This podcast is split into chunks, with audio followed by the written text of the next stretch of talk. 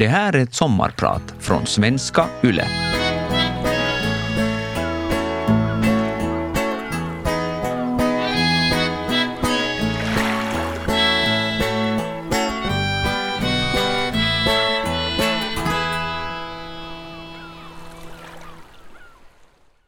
Mannen som sitter framför mig ser helt vanlig ut.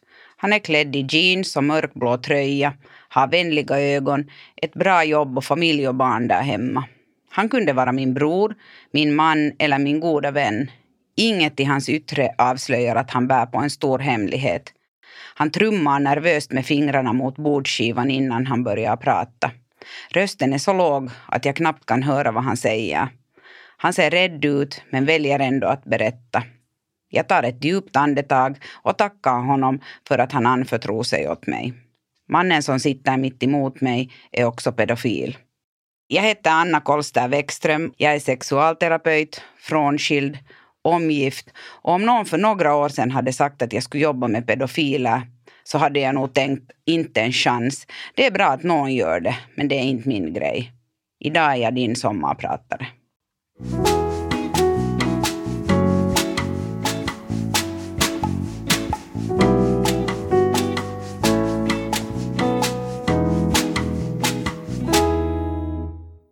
Min egen resa i sexualitetens värld började långt innan mitt arbete med pedofiler, eller som jag själv föredrar att säga, personer som har ett sexuellt tändningsmönster gentemot barn och unga.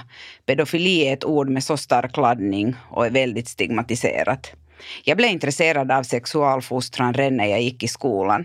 Jag kommer ihåg min egen sexualundervisning från högstadiet där min lärare, högröd i ansiktet och med darrande händer, försökte visa oss hur man trär en kondom på en dildo. Vi tyckte jättesynd om henne och ingen frågade något. Vi satt bara och tittade ner i golvet och småfnissade. Min stackars mamma gjorde också hon ett misslyckat försök att upplysa mig då hon köpte hem mensboken när jag gick i femman och försökte ge den åt mig när jag satt på bakbänken i hennes bil med min bästis. Boken flög med ilfart tillbaks till framsätet och jag sa att hon kan ge den åt någon som verkligen intresserar sig för sådana snuskigheter. Jag är inte alls intresserad av mens och inte min kompis heller. Jättepinsamt.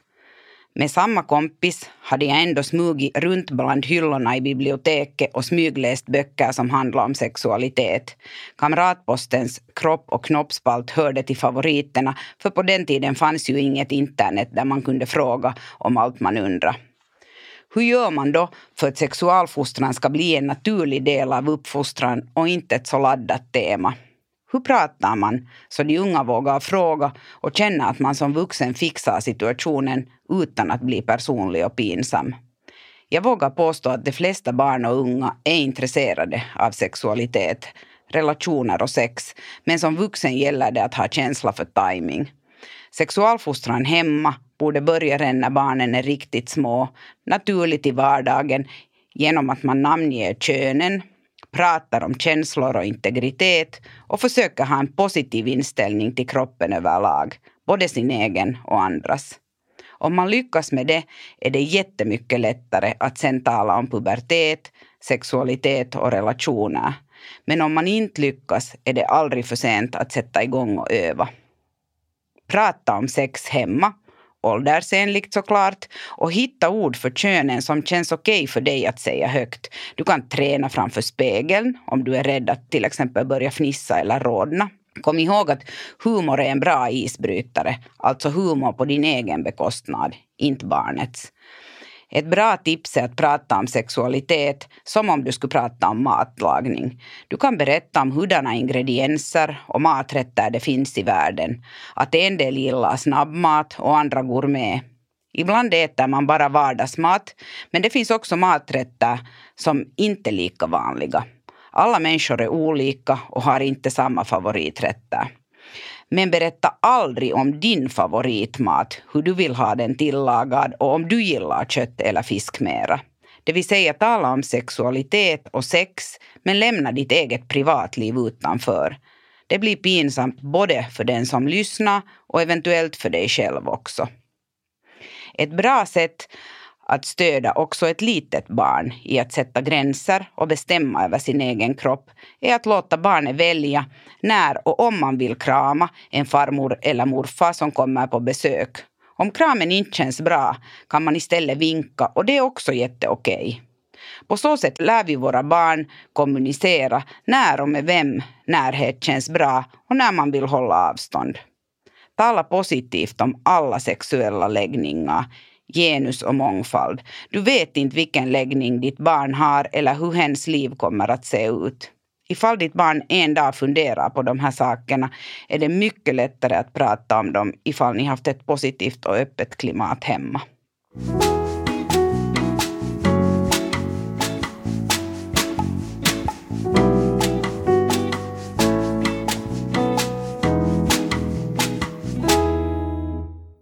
Mitt intresse för sexualundervisning vaknade redan under studietiden. Efter att jag blivit klar med mina pedagogikstudier vid Helsingfors universitet gick jag folkhälsans sexsnackutbildning och jobbade sen med sexualundervisning ute i skolor och andra instanser. Det var jätteskoj. Jag hade fått barn tidigt så vid det här laget var jag gift med min tonårskärlek och hade tre småbarn hemma. Så småningom började jag sukta efter mer kunskap inom sexologi och gick en sexualrådgivar och terapiutbildning som tog tre år.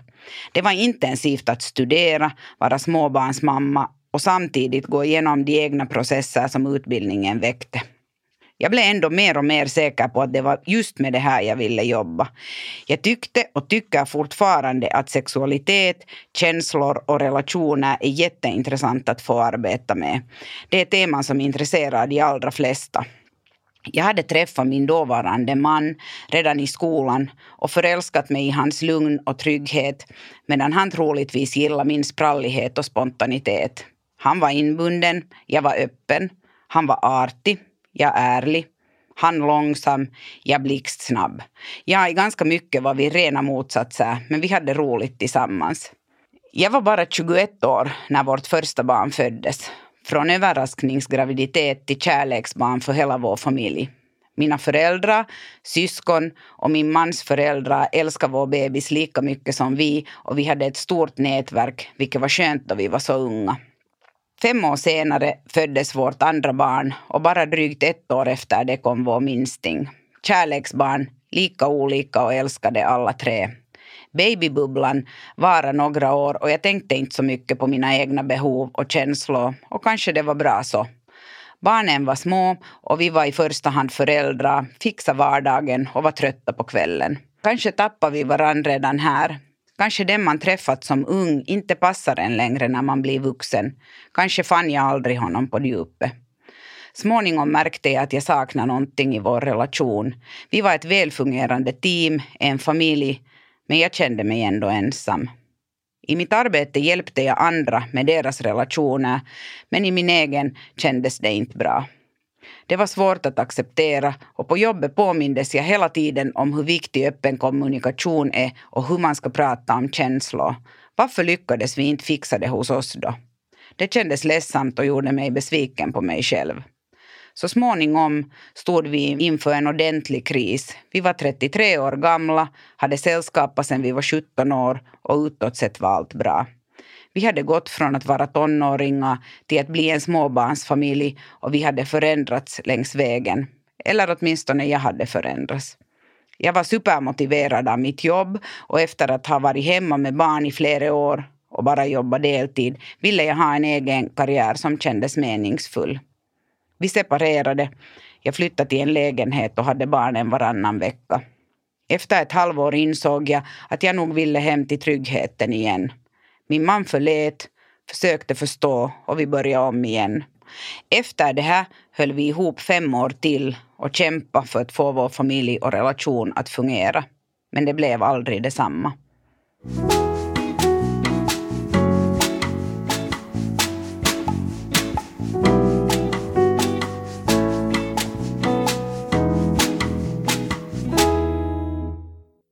Jag heter Anna Kolster Wäckström och idag sommarpratar jag för dig om relationer, uppbrott, sexualitet och kraften i att våga söka hjälp. Efter att jag blivit färdig sexualterapeut kände jag att jag ännu ville ha en mera terapiinriktad utbildning och sökte mig till Tomme Hellstens Ihminen tavattavissa utbildningsprogram. Det var den tyngsta utbildning jag någonsin gått, men samtidigt fortfarande en av de bästa och den utbildning som verkligen fick mig att börja rannsaka mina egna val i livet och min egen historia. Sexualiteten var jag just då lite le på så det kändes rätt att göra en större djupdykning i psyket istället. Vi, jag och min man, gick i parterapi. Jag minns ännu idag hur terapeuten frågade om vi funderat på att skilja oss och jag svarade att jag funderat en hel del på det samtidigt som tanken nog fortfarande skrämde mig. Min man satt tyst. Att ha en fungerande familj och att vara ett bra föräldrateam kanske räcker för en del, men det räckte inte för mig. Jag funderar också på ifall tomrummet fanns inom mig själv eller i relationen. Det är inte alltid lätt att veta. Jag saknar en känsla av att vara förstådd och älskad trots att jag vet att vi båda försökte vårt bästa. För en av mina vänner målade jag upp bilden av ett parförhållande så som jag skulle vilja ha det. Hon tyckte att jag längtade efter något som inte finns. Idag är jag ändå stolt över att jag vågar drömma, hoppas och längta. Jag tror att man aldrig får allt man önskar i ett parförhållande, men det är bra att veta vad som är viktigt för en själv. För mig är närhet, förståelse, trygghet och kärlek de viktigaste elementen. Men jag behöver en partner som är rak och säger vad han behöver, annars fungerar det inte. Utan tydlighet får jag inte ett ordentligt fotfäste utan flyger och flänger. Teflon funkar inte för mig, utan jag behöver känna och få visa känslor och reda ut saker som lett till konflikter. Då gillar jag också mig själv mer i relationen. Att sopa problem under mattan är inte min grej. Luften blir unken i längden. Mitt i krisen hemma började jag jobba på Sexpositivtelsen, en organisation som arbetar för sexuella rättigheter, erbjuder gratis sexualrådgivning och utbildar sexologer. Jag och min goda vän och kollega Patricia Teslef sökte jobbet tillsammans. Vi fick tjänsten 50 procent var och vi ansvarar för Sexpos sexualrådgivning. Utöver det hade vi och har ännu idag ett gemensamt företag där vi jobbar med samma frågor. Att arbeta på finska var helt nytt för oss och i början var jag väldigt osäker på hur det skulle gå. Trots att jag utbildat mig på finska hade jag enbart jobbat med sexualitet på svenska. Idag känner jag att mitt starkare arbetsspråk de facto är finska, så så kan det gå. Jag har alltid trivats på Sexpo och min vän Patricia och jag har delat livets glädjer och sorger i vårt terapiarbetsrum.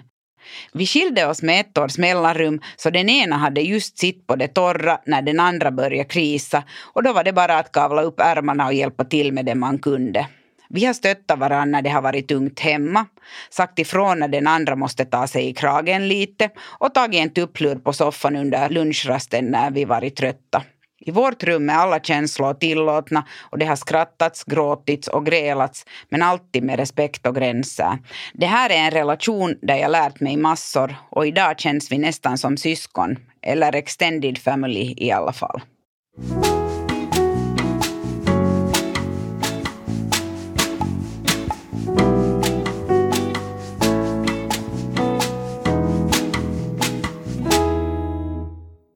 År 2015 skilde vi oss på riktigt. Då hade jag och min exman varit tillsammans i 20 år. Det var en tung process, trots att jag var helt säker på att det var rätt beslut för oss båda. Barnen var jätteledsna. Vi bestämde att barnen skulle bo varannan vecka med honom och varannan vecka med mig och jag var jättetacksam för att jag hade möjlighet att bli kvar i vårt hem. Ändå kändes tanken på att vara utan barnen varannan vecka hemsk och jag kände mig tom inuti. Jag var glad att jag hade mitt jobb att gå till så jag kunde tänka på annat emellanåt. Att vårt kärleksförhållande tog slut var inte det som var svårast för mig, utan det att jag visste att en person som jag levt halva mitt liv med inte skulle finnas där för mig längre. Vi hade delat hela vårt vuxna liv och han kändes som en bror för mig, men jag visste att han inte kommer att förbli en nära vän. Han behövde också släppa taget och gå vidare för att må bra och det var jag tvungen att låta honom göra. Det andra jag sörjde var att vår familj gick sönder. Det sörjer jag ännu idag. Den familj som mina barn växte upp i finns inte mera. Vi hade en fungerande familj och vi var ett bra föräldrateam. Men jag längtade till något annat och sökte djup och starka känslor. Priset vi betalade när vi bröt upp var högt, men jag anser också att barnens hem är föräldrarnas relation och om man mäter på det sättet var det inte ett bra hem längre. I det här skedet hade jag faktiskt redan träffat den person som skulle komma att bli min nuvarande man. Det hade jag ingen aning om då. Nicke är bror till en gemensam vän och vi träffades av en slump ute på krogen. Han berörde mig med sitt fina lockiga hår och sina intensiva ögon och jag hade svårt att slita blicken från honom redan när jag såg honom första gången.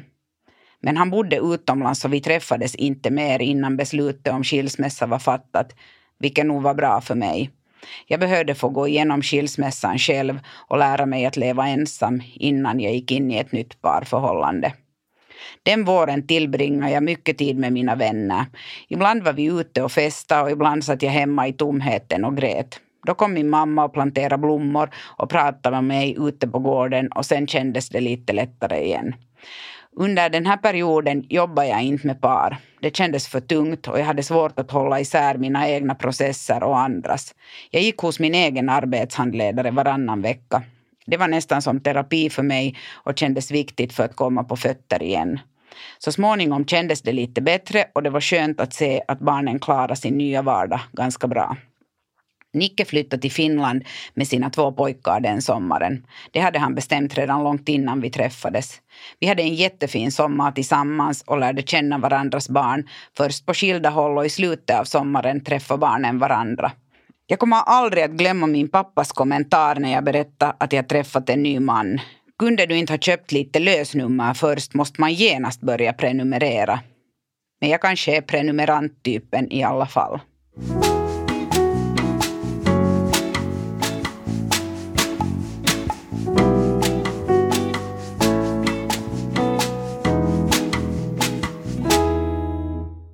Nu kunde man ju tro att fyra pojkar i samma ålder skulle ha det väldigt kul tillsammans. Men icke. De gräla ofta och gillar inte varann särskilt mycket.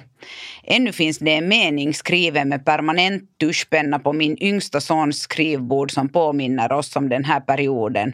Det står Rör inte mina saker. Men vi var nykära och kämpade på, redde ut bråk och försökte hitta på skojiga saker att göra. Jag ville så gärna att pojkarna skulle bli kompisar och gjorde vissa kardinalfel som säkert åtminstone inte för snabba processen utan snarare väckte motstånd.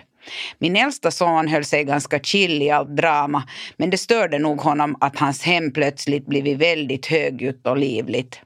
Efter ett drygt halvår byggdes nya rum så att alla fick sitt eget krypin och vi flyttade ihop officiellt. Nu i efterhand är det lätt att se att det skulle ha varit fiffigt om Nicke och hans pojkar hade bott i ett eget hem och fått vardagen att rulla efter att de kommit till Finland innan vi inledde vår gemensamma vardag. Men det är lätt att vara efterklok.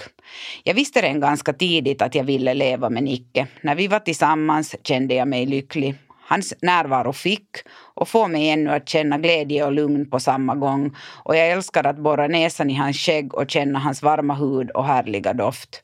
Jag vågar vara mig själv i vårt förhållande och känner mig älskad som den jag är. Det ser jag som en gåva, en gåva som inte är självklar eller ens alla förunnad under en livstid. Men livet som nyfamilj var långt ifrån enkelt. I ett och ett halvt år hade vi det ganska struligt och våra barn grälade mycket. Vi åkte på nyfamiljsläger, min idé såklart, och jag tänkte att vi alla kunde få med oss lite nya redskap för att hantera vardagen. Min mellersta sons kommentar när jag frågade hur barnen hade haft det i sina grupper var vi satt i ring och pratade som alkoholister. Jag läste läxor med alla barn och försökte vara en supermamma som fixar allt hemma. En dag sa min arbetshandledare till mig att hon var orolig för hur jag skulle orka. Hon hade rätt, vi behövde tänka om. Jag var ofta trött, ledsen och kände mig ensam när mina barn var hos sin pappa. Nicke gjorde också sitt bästa med att fixa jobb, förhållande, barn och vardag.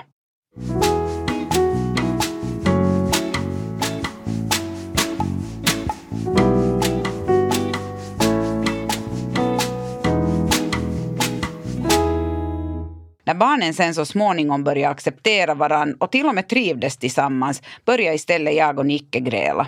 Förälskelsefasen var över och de ljusröda glasögonen vi sett världen genom åkte av. Vi eller jag såg kalsongerna, främst tonårspojkarna som låg på golvet, det smutsiga köket och annat som var lätt att haka upp sig på och bli irriterad över. Jag hade aldrig någonsin kunnat ana hur tungt livet i en ny familj kan vara.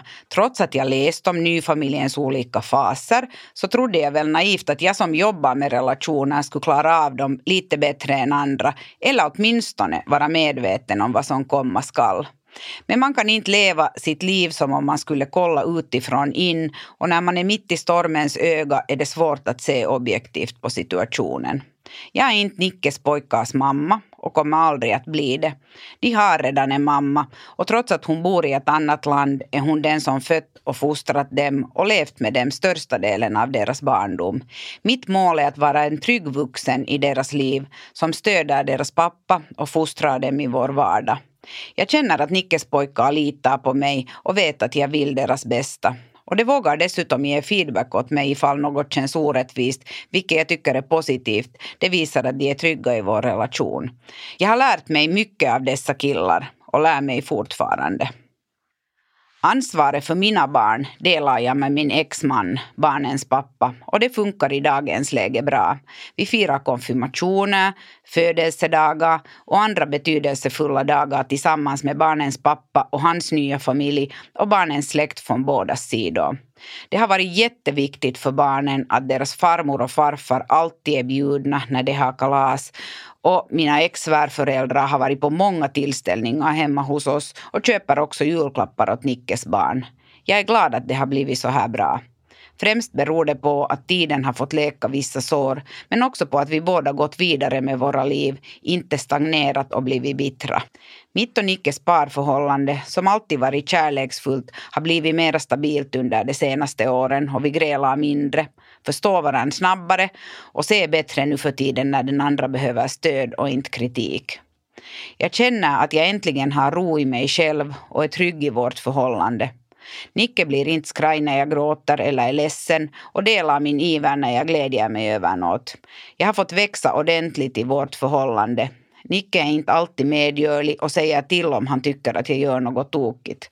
Han kräver saker av mig och det är inte alltid lätt för prinsessan inom mig. Det kändes konstigt och främmande i början, men jag har lärt mig att gilla det. På så sätt visar han också att han behöver mig och det känns fint. Att vara gift med en terapeut är inte alltid lätt. Ibland blir min man le på att vara tvungen att rannsaka sig själv och på att allt ska analyseras, så på så sätt tar jag väl med mig jobbet hem. Jag pratar också med våra tonårspojkar om känslor och försöker lära dem att våga kommunicera sina behov. Men det kommer man redan ganska långt i livet.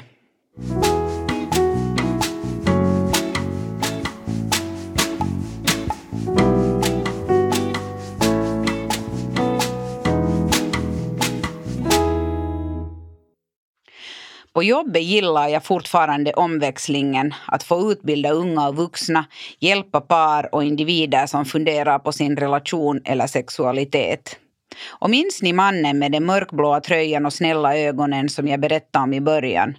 Orsaken till att jag överhuvudtaget träffade honom och fick chansen att hjälpa är att Sexpo för tre år sedan körde igång ett nytt projekt med målet att förebygga sexuellt våld som riktar sig mot barn och unga. Sexpo hade sökt finansiering för det här projektet i fem år men alltid fått ett negativt beslut tills nu. Tiden var tydligen inne och första steget hade tagits i Finland för att finansiera den här typen av verksamhet. Jag och min kollega var lite oroliga för ifall vi skulle orka med ett så pass tungt arbete men det visade sig att vår oro var obefogad. Vi jobbar med folk som är i riskzonen för att begå sexuella övergrepp mot barn, pedofiler eller personer som har ett tändningsmönster som riktar sig mot barn. Vårt mål är att se till att de här personerna får hjälp så att de lär sig leva med sin läggning men inte gör något barn illa. När jag först blev färdig sexualterapeut trodde jag nog aldrig att jag skulle hitta mig själv i ett projekt som det här. Mina egna barn var då små och jag kände att det här var en klientgrupp som jag gärna håller mig långt ifrån. Men tiden går och livet förändras och jag kände tillsammans med Patricia att vi var redo att anta den här nya utmaningen. Det visade sig att det fanns ett stort behov av hjälp och stöd. Många av våra klienter är jätteoroliga för att någon ska få veta att de kommit till oss. Jag berättar då att vi inte har något namn eller patientregister så ingen behöver vara orolig för att det som man berättar för oss ska synas i någon journal senare.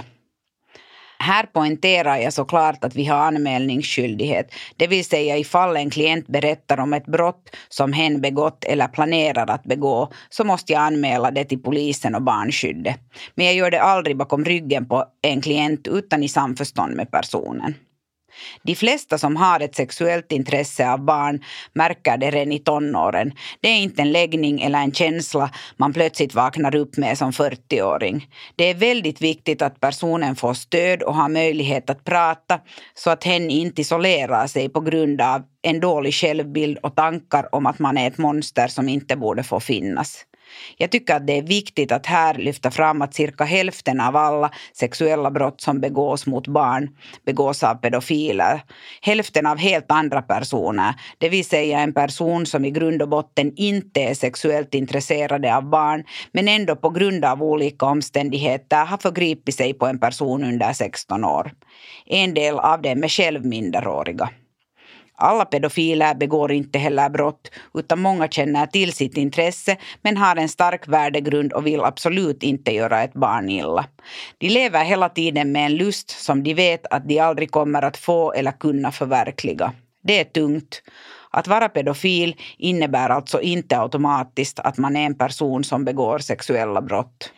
Här vill jag påminna dig som lyssnar om att vi som jobbar med de här människorna ser personen som helhet men självklart accepterar vi inte övergrepp eller att man utsätter ett barn för sexuella handlingar. Sina handlingar bär man fullt ansvar för men hur man känner inuti och vem man känner dragning till kan man åtminstone inte enligt dagens forskning påverka eller rå för.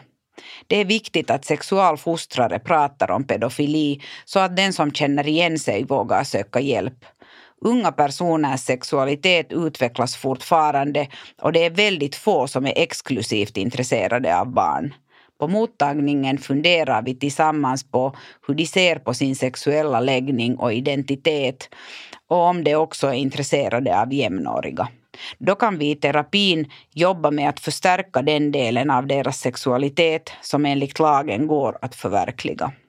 Mina egna fördomar gällande pedofiler har förändrats helt i och med mitt arbete.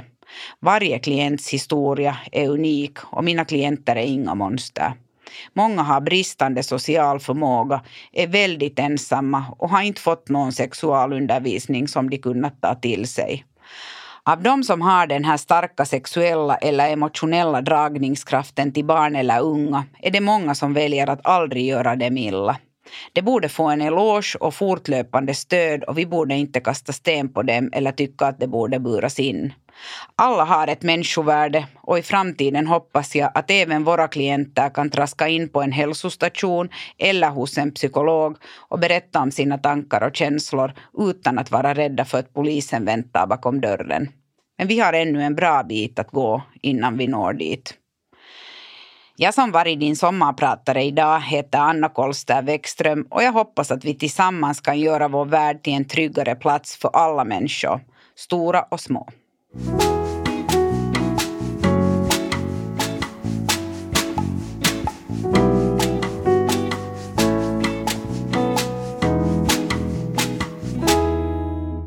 Vegas sommarpratare produceras för Svenska Yle av Parad Media.